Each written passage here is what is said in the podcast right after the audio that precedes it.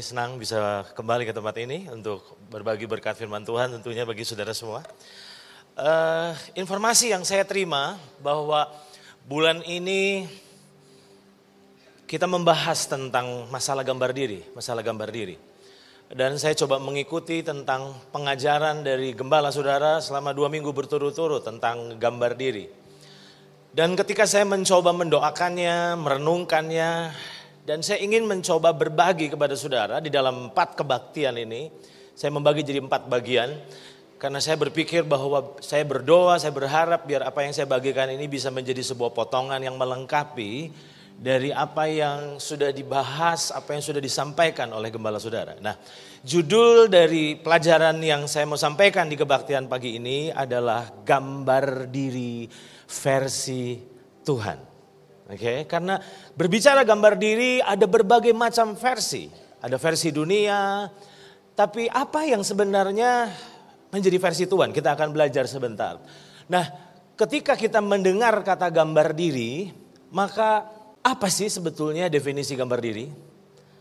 Dan setelah saya coba merenungkan, saya akhirnya men mencoba mendefinisikan bahwa menurut saya gambar diri adalah apa yang saya pikirkan dan saya yakini tentang diri saya. Bisa baca sama-sama statement ini? Oke, siap? Satu, dua, tiga. Apa yang saya pikirkan dan saya yakini tentang diri saya. Oke, sekali lagi. Satu, dua, tiga. Apa yang saya pikirkan dan saya yakini tentang diri saya. Itu definisi pribadi saya tentang gambar diri. Nah setelah saya merenungkannya, saya mencoba apa yang saya menemukan tentang isu gambar diri dalam, dalam Alkitab. Dan saya teringat akan peristiwa ini saudara. Kalau Bapak Ibu Saudara melihat di dalam Injil Yohanes pasal yang pertama ayat yang ke-19 sampai yang ke-23 berbicara tentang Yohanes Pembaptis, menurut saya orang ini adalah orang yang memiliki gambar diri yang benar. Dari mana saya bisa meyakininya? Kita bisa melihatnya. Di dalam Yohanes pasal yang pertama ayat 19 sampai yang ke-23. Dan inilah kesaksian Yohanes ketika orang Yahudi dari Yerusalem mengutus beberapa imam dan orang-orang Lewi kepadanya untuk menanyakan dia. Apa pertanyaannya saudara? Siapakah engkau? Berarti isu yang diangkat adalah isu identitasnya. Siapakah engkau? perhatikan, dalam ayat yang ke-20, ia mengaku dan tidak berdusta katanya, aku bukan Mesias. Saya tertarik dengan kata ia mengaku dan tidak berdusta. Mengapa kata itu penting? Kalau dia mengaku saja, maka dia tentu akan dapat fasilitas seorang Mesias. Betul gak saudara? Karena pada saat itu orang Israel sangat menantikan Mesias. Dan kalau dia berkata, akulah Mesias, maka saya yakin bahwa dia akan dapat keuntungan dia akan dapat fasilitas seorang Mesias. Tapi karena dia punya gambar diri yang benar, maka dia bilang, aku bukan. Aku bukan. Perhatikan ini saudara. Ia mengaku dan tidak berdusta katanya, aku bukan Mesias. Lalu mereka bertanya kepadanya, kalau begitu siapa engkau? Elia? Dan ia menjawab, apa saudara? Bukan. Engkau kan nabi yang akan datang? Dan ia menjawab, bukan. Dalam ayat yang ke-22, maka kata mereka kepadanya, siapakah engkau? Sebab kami harus memberi jawab kepada mereka yang mengutus kami. Dan saya tertarik dengan kalimat ini. Apakah, apa saudara? Katamu tentang dirimu sendiri. Kalau pertanyaan ini diajukan kepada saudara dan saya, kira-kira apa jawaban kita? Bukan apa kata orang tentang diri kita. Bukan apa kata Tuhan tentang diri kita. Tapi atap apa katamu tentang dirimu sendiri. Bukankah ini bicara gambar diri, saudara? Nah, saudara perhatikan, apakah katamu tentang dirimu sendiri? Jawabnya, apa saudara? Akulah suara orang yang berseru-seru di padang gurun, luruskanlah jalan Tuhan seperti yang telah dikatakan oleh Nabi Yesaya. Waktu saya merenungkan ayat ini, kalimat-kalimat ini, saya mau katakan kepada saudara, ketika saudara mengetahui gambar diri saudara, maka saudara akan tahu apa yang bukan saudara, dan apa yang sesungguhnya jati diri saudara. Oke saudara, selama ini kita pusing dengan apa kata orang. Karena sebenarnya kita masih krisis keyakinan tentang siapa kita sebenarnya. Kita selalu gampang diombang-ambingkan oleh iblis, oleh orang-orang di sekitar kita, oleh pendapat-pendapat orang, oleh opini orang, oleh penghakiman orang. Dan kita bisa goncang, kita bisa goyah. Mengapa sering kali kita mempersalahkan mereka? Tapi sadarkah saudara itu semua terjadi oleh karena kita belum memahami gambar diri kita yang benar. Nah sekarang selama ini mengapa pelajaran dalam kebaktian pagi ini jadi penting? Karena selama ini kita telah diajar tentang pentingnya hidup dengan gambar diri yang benar. Betul nggak saudara? Gembala saudara selama dua minggu berturut-turut membahas tentang pentingnya gambar diri. Dan saya tidak mau membahasnya di kebaktian ini. Tapi hal yang menjadi beban bagi saya adalah gambar diri yang benar atau pulih itu sebenarnya seperti apa sih? Karena selama ini kita selalu berfokus pada keadaan gambar diri yang belum pulih. Nah masalahnya jemaat perlu dicerdaskan, perlu dicerahkan tentang gambar diri yang pulih itu seperti apa. Sehingga saudara bisa tahu ke mana saudara sedang menuju, sedang melangkah, sasaran saudara itu apa. Nah ketika saya renungkan ini, apa sih gambar diri yang benar atau pulih itu seperti apa? Nah apakah sebatas percaya diri dan tidak minder? Karena selama ini kalau kita lihat ada orang minder, nggak ada orang nggak ada orang yang nggak percaya diri, kita langsung bilang wah ini masalah gambar diri. Lalu apakah berarti kalau saudara mulai pede, saudara mulai nggak minder, berarti saudara sudah memiliki gambar diri yang pulih? Oke, okay? kalau memang gambar diri yang pulih itu sebatas tidak minder, menurut saya berarti orang-orang dunia udah banyak pulih. Menurut saya gambar diri versi Tuhan perlu saudara pahami. Oke, okay? saya tidak peduli saudara bilang gini, Pak gambar diri saya rusak. Oke, okay, nggak peduli. Yang penting saudara tahu sasarannya. Oke, okay? karena bersama dengan Tuhan kita sedang menuju ke sana. Amin. Nah sekarang ketika saya merenungkan ini, maka saya ingin mengangkat, mengatakan hal ini kepada saudara. Bahwa pentingnya mengetahui garis finish dari proses pemulihan gambar diri. Oke, okay? Sekarang saudara berkata, saya belum pulih. Oke, tapi sekarang kita sedang menuju ke mana? Gambar diri yang pulih itu seperti apa? Nah, mengapa ini penting? Supaya ini menjadi sebuah parameter untuk menilai sebenarnya, oh saya itu sepulihnya sebatas apa sih gitu. Jelas ya saudara? Jadi ini akan menolong saudara. Nah sekarang, kalau berbicara tentang gambar diri menurut saya kita perlu kembali kepada rancangan awal semulanya Tuhan. Di dalam kitab kejadian pasal yang pertama ayat yang ke-26 sampai yang ke-27.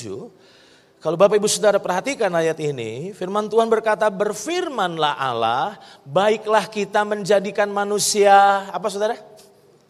Menurut gambar dan rupa kita. Perhatikan ini, supaya mereka berkuasa atas ikan-ikan di laut dan burung-burung di udara dan atas ternak dan atas seluruh bumi dan atas segala binatang melata yang merayap di bumi. Maka Allah menciptakan manusia itu menurut apa saudara? Gambarnya. Menurut gambar Allah diciptakannya dia, laki-laki dan perempuan diciptakannya mereka. Berarti sebenarnya gambar diri kita itu, saudara nangkap maksud saya? Kita diciptakan segambar dan serupa dengan Allah. Jadi gambar diri yang pulih itu bukan cuma sekedar pede, bukan cuma sekedar enggak minder, tapi gambar diri yang pulih adalah ketika keserupaan dengan Kristus terwujud dalam hidup kita.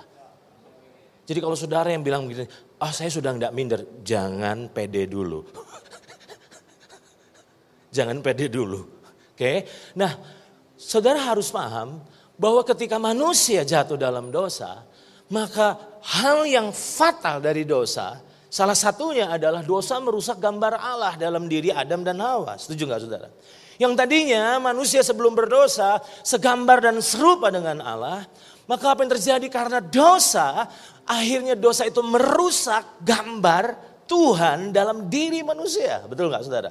Nah inilah yang membuat saudara paham bahwa oh ternyata gambar diri pulih itu parameternya apa. Nah itu sebabnya kalau kita lihat dalam kejadian pasal 5 ayat yang pertama sampai 3. Inilah daftar keturunan Adam pada waktu manusia itu diciptakan oleh Allah. Dibuatnya dia menurut apa saudara? Rupa Allah. Laki-laki dan perempuan diciptakannya mereka, ia memberkati mereka dan memberikan nama manusia kepada mereka pada waktu mereka diciptakan. Ayat yang ketiga, setelah Adam hidup 130 tahun, ia memperanakan seorang laki-laki menurut apa saudara? Rupa dan gambarnya. Saya mau tanya, saudara nangkep nggak ini downgrade? yang tadinya segambar dan serupa, karena Adam dan Hawa berdosa, maka dosa merusak gambar Tuhan maka downgrade. Gambar diri yang pulih itu penting. Karena keserupaan dengan Tuhan adalah kuasa dan otoritas untuk memerintah di bumi. Saya ulang. Saudara berkata begini, Pak, saya kok kurang tertarik untuk serupa Tuhan, Pak, untuk serupa Kristus. Saudara bodoh namanya. Karena keserupaan dengan Kristus bukan cuma hanya isu karakter.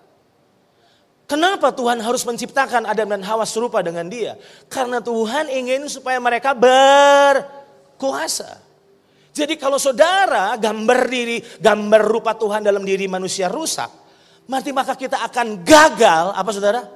Berkuasa. Kita ingin berkuasa, tapi kita lupa bahwa ternyata kuasa untuk memerintah atas bumi itu lahir dari keserupaan dengan Tuhan. Saudara bisa menangkap sampai di sini? Nah, saya akan coba jelaskan. Itu sebabnya saya perlu ingatkan di sini bahwa karya keselamatan sebenarnya bukan upaya Tuhan memindahkan manusia dari neraka ke surga. Saya tidak setuju kalau saudara memahami keselamatan itu Pak. Oh keselamatan itu adalah ketika Tuhan itu memindahkan yang harusnya kita ke neraka jadi akhirnya ke surga. Oh sorry, saya bisa saya saya tidak sependapat karena sebenarnya karya keselamatan itu jangan dipandang sebatas upaya Tuhan memindahkan manusia dari neraka ke sorga, tapi usahanya untuk memulihkan keserupaan manusia dengan apa saudara? Dirinya. Jadi kita kita kita terlalu berfokus ke surga, padahal kita lupa bahwa ada yang lebih penting dari sorga. Saya ulang, saudara kaget? Ada yang lebih penting dari surga karena ternyata sebenarnya keselamatan itu bukan cuma sebatas saudara dipindahkan ke surga, tapi supaya keserupaan dengan Tuhan itu bisa dipulihkan dalam hidup saudara dan saya. Amin saudara, ini penting. Nah sekarang dengan cepat bahwa proses pemulihan gambar diri dan proses pertumbuhan keserupaan dengan Kristus ternyata adalah hal yang sama. Jadi kalau saudara bilang gini, gambar diri pulih, gambar diri pulih, gambar diri pulih. Berarti gambar diri pulih adalah ketika keserupaan dengan Kristus bertumbuh dalam diri saudara dan saya. Yang amin cuma empat orang. Sorry. Adalah sebuah kecelakaan, pemahaman ketika saudara menginginkan sorga, tapi saudara tidak merindukan keserupaan. Saya ulang, adalah sebuah kes, adalah sebuah sebuah kegagalan pemahaman yang sangat parah. Kalau orang Kristen sangat merindukan sorga, tapi tidak pernah merindukan keserupaan bertumbuh dalam hidupnya. Saya tidak sedang bilang sorga tidak ada. Saya tidak sedang bilang sorga tidak ada. Tapi saya mau katakan kepada saudara, hei keserupaan dengan Kristus itu penting. Amin saudara. Iblis merusak gambar diri Tuhan dalam diri manusia. Dan itu sebabnya Tuhan ingin mengembalikan itu dalam diri manusia. Nah sekarang saya akan lanjutkan. Kalau kita melihat dalam surat Roma pasal 8 ayat 28 sampai 29. Setelah ini saya akan tunjukkan betapa pentingnya kita serupa dengan Kristus. Karena waktu kita serupa dengan Kristus berarti gambar diri kita pulih. Oke okay, saudara, nah perhatikan ini. Dalam Roma pasal 8 ayat 28 sampai 29. Kita tahu sekarang bahwa Allah, apa saudara? Turut bekerja dalam segala sesuatu untuk mendatangkan kebaikan. Maafkan saya, kita telah perkosa ayat ini, kita telah comot ayat ini keluar dari konteksnya. Kita pakai ayat ini untuk menghibur diri kalau kita kecelakaan, kalau kita ditipu orang. Kalau kita dirugikan, terus kita bilang udah deh gak usah sedih-sedih amat. Tuhan kan turut bekerja dalam segala sesuatu untuk mendatangkan kebaikan. Maafkan saya, jangan perkosa ayat ini keluar dari konteksnya. Ayat ini dalam konteks apa sih? Perhatikan ini. Kita tahu sekarang bahwa Allah turut bekerja dalam segala sesuatu untuk apa saudara? Mendatangkan kebaikan bagi mereka yang mengasihi dia. Kebaikan apa sih? Nanti kita akan lihat. Sesuai dengan rencana Allah. Ayat 29. Sebab semua orang yang dipilihnya dari semula, mereka juga apa saudara? Ditentukannya dari semula untuk apa saudara? Menjadi serupa dengan gambaran anaknya. Supaya ia, anaknya itu menjadi yang sulung di antara banyak saudara. Berarti Allah turut bekerja dalam segala sesuatu supaya keserupaan dengan Kristus itu bisa bertumbuh dalam diri kita. Bukan cuma supaya kita terhibur dari kebangkrutan. Bukan supaya kita terhibur, oh dalam, dari pengkhianatan. Enggak, enggak. Tuhan turut bekerja dalam segala sesuatu untuk membuat engkau makin hari makin serupa dengan Kristus. Karena semakin kau serupa dengan Kristus, saya mau bilang, otomatis gambar dirimu pulih. Menurut saya, ada yang kurang. Kalau kita ngomong terus gambar diri pulih, tapi kita tidak pernah membahas keserupaan dengan Kristus. Oke, sampai di sini kita sepakat. Nah, saya akan lanjutkan. Mengapa keserupaan dengan Kristus itu penting? Kita nggak sadar ini. Kalau saudara baca ayat ini dan ngerti baik-baik ayat ini. Saya yakin saudara akan benar-benar bilang gini, Tuhan aku benar-benar serius. Pengen makin hari makin serupa Tuhan.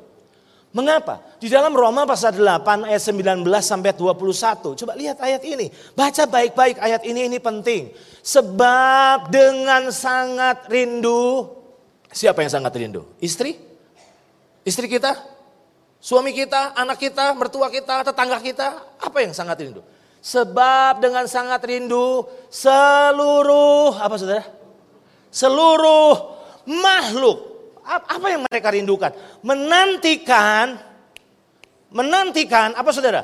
Saat anak-anak Allah dinyatakan. Perhatikan ayat ini. Karena seluruh makhluk telah ditaklukkan kepada kesia-siaan. Bukan oleh kehendaknya sendiri tapi oleh kehendak dia yang telah menaklukkannya. Tetapi ayat yang ke-21 dari Roma 8 dalam pengharapan karena makhluk itu sendiri juga akan dimerdekakan dari perbudakan kebinasaan dan masuk ke dalam kemerdekaan kemuliaan anak-anak. Saya mau tanya, kembali sebentar. Di kejadian pasal 1, pasal 2 yang berkuasa di bumi siapa? Adam dan Hawa. Kenapa mereka berkuasa atas bumi? Karena mereka diciptakan segambar dan serupa dengan Allah. Setan tidak mau manusia berkuasa atas bumi. Betul? Akhirnya ditawarkan dosa, digoda, dan manusia memakannya. Dan dosa merusak gambar Allah.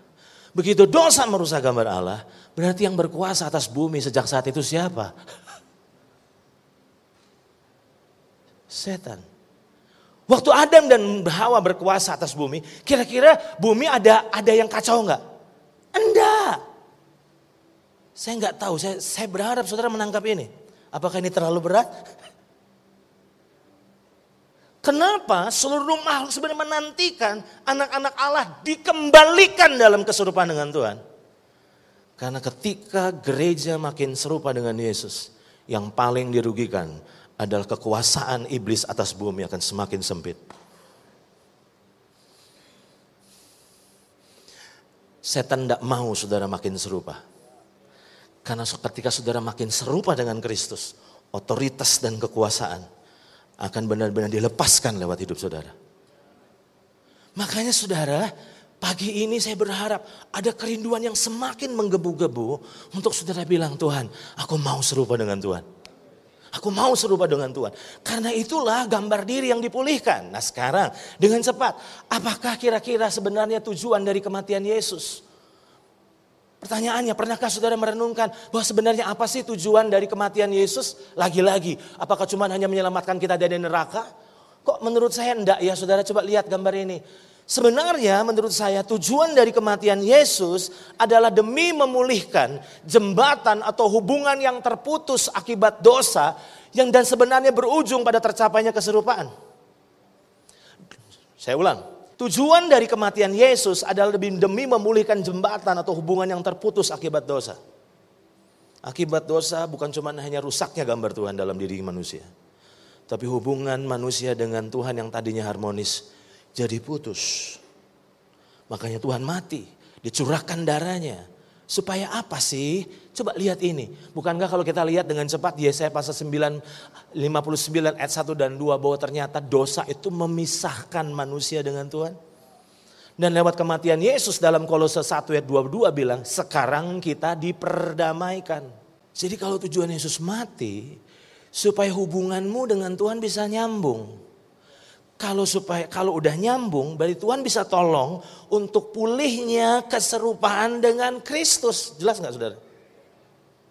Kalau dia nggak mati, hubungan masih terputus. Gimana Tuhan bisa tolong kita? Tolong apa? Bukan tolong dari neraka. Supaya tolong supaya keserupaan dengan Kristus itu mulai tumbuh dalam diri kita. Nah kembali, apa kira-kira tujuan Yesus mengutus roh kudus? Supaya saudara nggak kesepian? Kok saya yakin nggak itu seperti itu?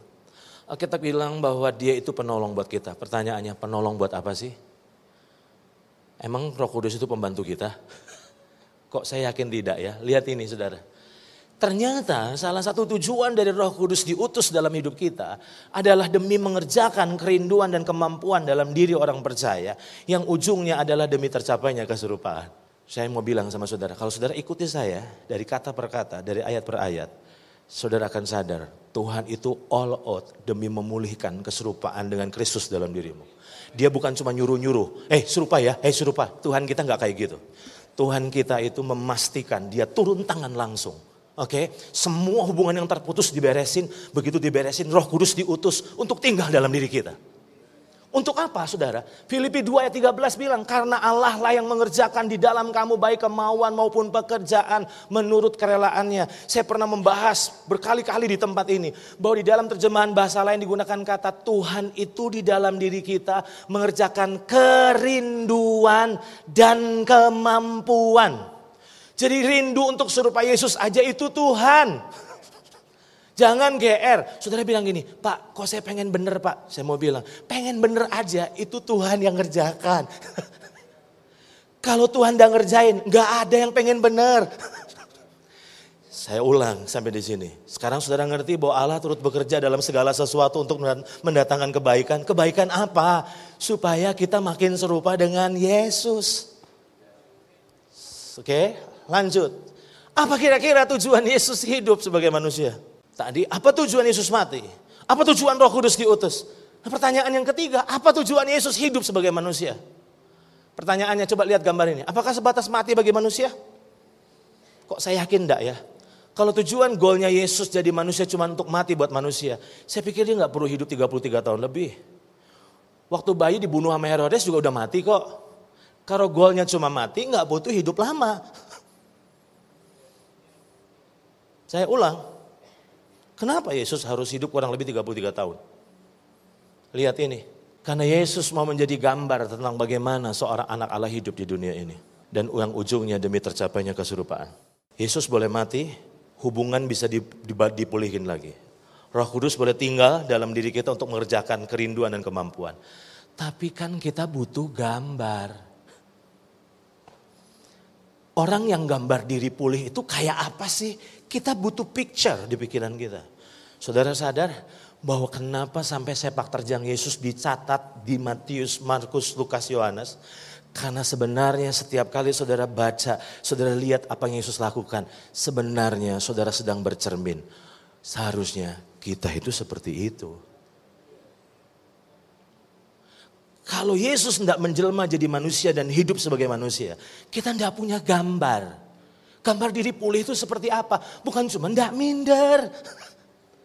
Gambar diri pulih adalah ketika semua yang ada di ruangan ini makin hari makin serupa dengan Kristus sehingga kita hidup seperti Kristus. Amin saudara. Nah dengan cepat. Itu sebabnya saya menyimpulkan ternyata parameter proses pulihnya gambar diri seseorang. Saya ulang ya. Ternyata parameter proses pulihnya gambar diri seseorang. Ngukurnya gimana? Bertumbuhnya keserupaan dengan Yesus dalam diri kita. Saya tidak peduli hari ini saudara masih seperti setan. Tapi Tuhan akan tolong kita untuk makin hari kita makin serupa Tuhan. saya ulang, saya tidak berfokus pada keserupaanmu dengan setan kalau hari ini. Mungkin karaktermu seperti setan. Wah kasar, abuse, pokoknya ancur-ancuran, saya tidak peduli dengan itu. Kalau saudara terima Tuhan, kalau saudara benar-benar menjadikan Yesus sebagai Tuhan, kalau saudara undang Tuhan masuk dalam hidupmu, saya sangat yakin Tuhan akan mengerjakan semuanya. Sehingga engkau makin hari makin serupa Tuhan. Itu sebabnya di dalam Efesus pasal 4 ayat 15 berkata, tetapi dengan teguh berpegang pada kebenaran di dalam kasih, kita apa saudara? Bertumbuh di dalam segala di dalam segala hal ke arah mana saudara? Ke arah dia. Jadi pertumbuhan rohani jangan diukur cuma hanya kesibukan pelayanan. Kehidup pertumbuhan rohani bukan cuma diukur dari katamnya baca Alkitab. Harusnya pertumbuhan rohani diukur dari apa? Apakah engkau makin serupa dengan Kristus atau tidak? Amin. Jangan diukur cuma dengan rajinnya datang kebaktian. Tapi apakah keserupaan dengan Kristus itu tumbuh atau tidak dalam hidup kita? Sekarang, lihat ayat ini. Saudara pendapat bahwa ayat ini harusnya berlaku buat saudara dan saya? Bisa bisa bersama-sama baca dengan saya? Karena iman timbul dari pendengaran dan pendengaran oleh firman Kristus, siap? Oke, satu, dua, tiga. Aku berkata kepadamu, sesungguhnya barang siapa percaya kepadaku, ia akan melakukan juga pekerjaan-pekerjaan yang aku lakukan, makan pekerjaan-pekerjaan yang lebih besar daripada itu, sebab aku pergi. Baca sekali lagi dengan suara lebih keras, siap, satu, dua, tiga. Aku berkata kepadamu, sesungguhnya Barang siapa percaya kepadaku, ia akan melakukan juga pekerjaan-pekerjaan yang aku lakukan, bahkan pekerjaan-pekerjaan yang lebih besar daripada itu, sebab aku pergi. Kenapa ayat ini ditutup dengan kata sebab aku pergi kepada Bapa? Berarti yang di dunia cuma saudara dan saya. Akhirnya Yesus bilang ini, titip dunia ya. Lanjutin apa yang aku pernah kerjakan. Saudara nangkap sesuatu. Ayat ini bilang sesungguhnya Tuhan tahu kita ini tidak percaya. Kita ini terlalu sadar diri sampai gak sadar Tuhan. Mana bisa sih pak nyembuhin? Loh memang gak bisa. Bukankah Tuhan yang ada dalam dirimu yang melakukannya? Ayat ini bilang sesungguhnya. Tuhan buka dengan kata sesungguhnya. Ini loh yang benar. Ayat ini terus dilanjutkan dengan kata apa saudara? Barang. Siapa? Bukankah ini kabar baik? Saya tidak peduli sukumu apa, saya tidak peduli pendidikanmu apa, saya tidak peduli gendermu apa, saya tidak peduli latar belakang pendidikanmu, mau pinter, mau bodoh, enggak peduli. Karena ayat ini bilang barang siapa. Barang siapa yang Kristen? Enggak. Ayat ini bilang barang siapa yang percaya. yang udah pede-pede, jangan sombong. Jangan puas. Gambar diri yang pulih adalah bukan cuma hanya makin pede. Gambar diri yang pulih adalah ketika hidupmu seperti Kristus. Amin. Coba lihat tangan saudara, angkat tangan saudara. Saudara percaya lewat tangan ini ada orang-orang yang akan disembuhkan? Firman Tuhan berkata bahwa tanda-tanda ini menyertai orang yang percaya bahwa mereka akan meletakkan tangan atas orang sakit dan orang sakit itu sembuh. Lihat tanganmu sebentar. Tangan yang jelek itu ternyata punya kuasa loh. Tangan yang mungkin udah udah kasar, udah apa, tangan itu akan dipakai Tuhan untuk menyatakan kasih, kuasa, kebenaran Tuhan di dunia ini. Amin, saudara. Amin, saudara. Oke, sekarang perhatikan sikap Yesus. Pernah dengar kata what would Jesus do? Apa yang Yesus lakukan? Sampai ada gelangnya tuh, what would Jesus do? Pernah. Perhatikan sikap Yesus. Jadi kalau nanti baca Alkitab, khususnya Matius, Markus, Lukas, Yohanes, saudara harus gini, ini loh, saya tuh harusnya gini. Karena setiap kali saudara lihat Yesus, Yesus lagi ngomong gini, akulah teladanmu, teladani aku. Terhadap sikapnya terhadap iblis, apa dia gemeteran? Enggak, dia percaya diri. Karena dia tahu kuasanya lebih besar daripada iblis. Alkitab bilang roh yang ada di dalam dirimu itu lebih besar dari semua roh-roh yang ada dalam dunia ini. Sikap Yesus terhadap iblis harusnya adalah merupakan sikap kita terhadap iblis. Selanjutnya, sikap kita terhadap penyakit. Apakah Yesus pernah gentar? Kematian pun tidak membuat dia gentar. Kematian pun tidak membuatnya gentar. Bagaimana sikap kita terhadap penyakit? Yang ketiga, bagaimana sikap kita terhadap badai? Waktu badai terus dia panik gitu? Enggak. Kalau gambar diri pulih, waktu ngadepin badai, tentu kita tidak panik. Karena kita percaya bersama dengan Tuhan, badai pasti kita taklukkan. Amin. Itu gambar diri pulih. Terus selanjutnya bagaimana sikap Yesus terhadap orang yang menolaknya? Kepahitan? Enggak tuh, cuek aja. Karena keberhargaannya tidak ditentukan oleh apa yang orang lakukan terhadap hidupnya. Coba lihat orang yang gambar diri pulih itu seperti Yesus loh. Sikapnya terhadap penolakan. Terus bagaimana sikapnya terhadap orang berdosa? Apakah kalau gambar diri pulih itu suka ngakimin orang? Enggak. Enggak. Dia punya belas kasihan. Jadi saya berharap lewat kebaktian ini sekarang saudara jadi punya gambar. Oh gambar diri pulih itu ternyata makin serupa dengan Yesus. Amin saudara. Nah sekarang bagaimana caranya bertumbuh dalam pemulihan gambar diri? Nanti di kebaktian 2, 3, 4 saya akan jelaskan lebih detail. Tapi saya ingin coba memberikan garis besarnya dulu tentang bagaimana caranya bertumbuh dalam pemulihan gambar Tuhan. Lihat ini saudara. Saya tidak tahu saudara nangkap ini atau tidak. Jalani hidup ini dengan kesadaran dan kepekaan akan pikiran dan perasaan Kristus yang hidup dalam diri kita. Saya ulang. Saudara percaya bahwa Roh Kudus ada dalam dirimu? Saudara percaya bahwa Kristus ada dalam dirimu? Saudara percaya bahwa dia hidup dalam dirimu? Nah, masalahnya saudara harus belajar aware terhadap kehadirannya. Setuju nggak saudara? Lihat ini saudara. Di dalam Galatia 2 ayat 20 bilang, namun aku hidup tapi bukan lagi aku sendiri yang hidup. Melainkan Kristus yang, Kristus yang hidup dalam diriku. Nah kalau saudara percaya bahwa Kristus hidup dalam dirimu, Filipi 2 ayat 5 bilang, hendaklah kamu dalam hidupmu bersama menaruh pikiran dan perasaan yang terdapat dalam Kristus. Maksudnya apa? Jalani hidup ini dengan kesadaran bahwa Tuhan ada dalam hidupmu. Kalau Tuhan ada dalam hidupmu, dia punya pikiran, dia punya perasaan.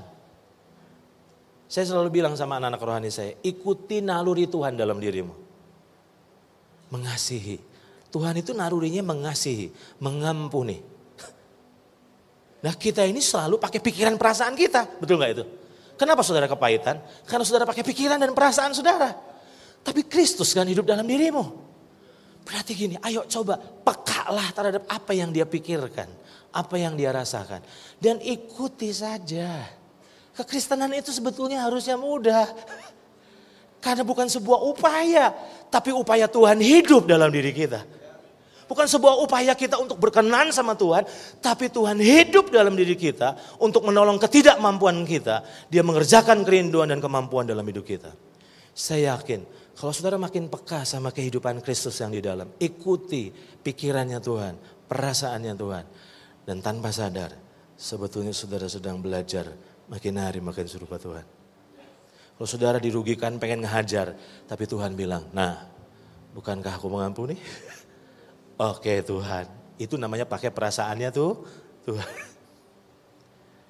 Doa saya, orang-orang yang hadir dalam kebaktian pagi ini, makin hari gambar dirinya dipulihkan. Apa parameternya? Parameternya hidup kita makin serupa dengan Yesus. Tuhan Yesus memberkati saudara. Mari kita berdiri semua.